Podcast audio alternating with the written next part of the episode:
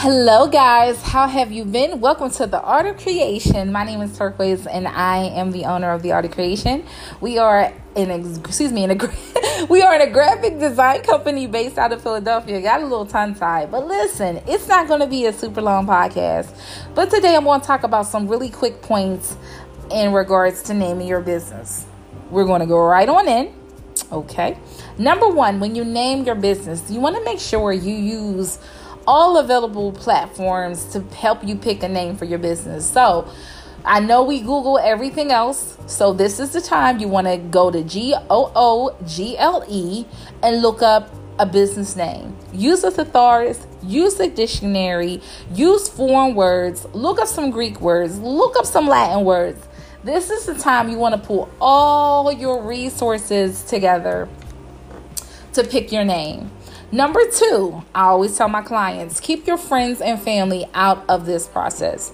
Even though your your friends and your family really, really, really mean good and helping you pick your business name oftentimes is a really high risk factor because even though they can have a great name, does it convey what your business does? Right? And at the end of the day, and I have suggested this, I have done this, and I've seen it done where family members have given ex- extraordinary names for businesses, right? And the owner of the business used the business name that was given to them from a family or friend. Fast forward a couple years later, these businesses are doing really, really, really good and that particular friend or family member that picked that name for their relative comes back and says, Hey, you owe me some money because I came up with your business name. Cut my check, please. Listen, like I say, even and not even just naming your your business, but just overall, when you're starting a business, it's really really dope to keep it um, keep it to yourself or you know i understand that we all need people to confine in but keep it really really tight. Like i wouldn't talk about my business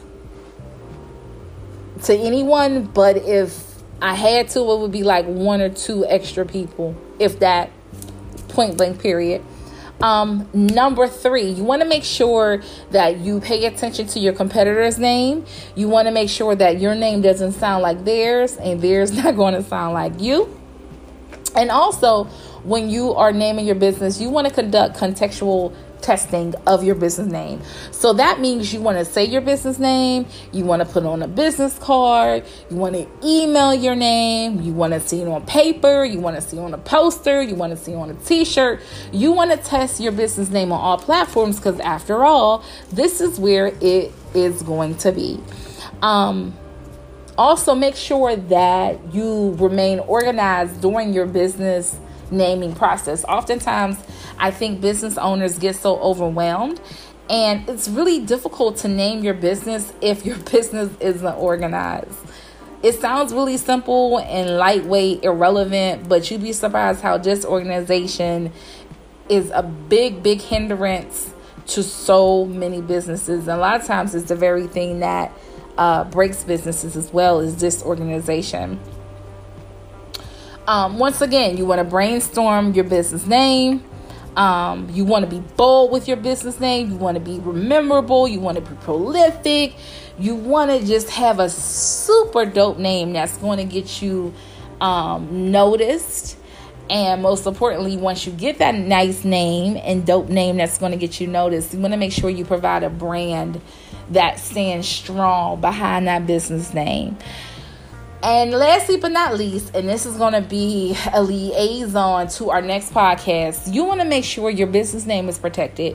You want to make sure you have um, your business trademark.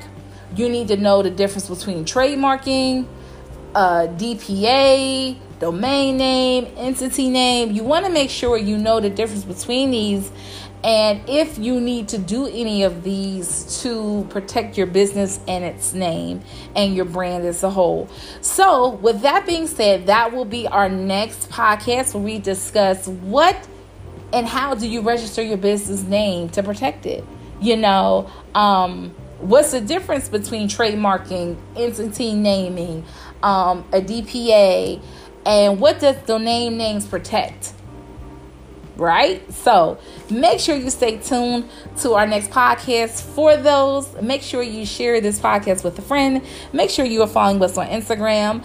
Our name is The Art of Kreation with a K, not a C. That's our Instagram, and our website is the same. And I love you guys, and thank you for listening.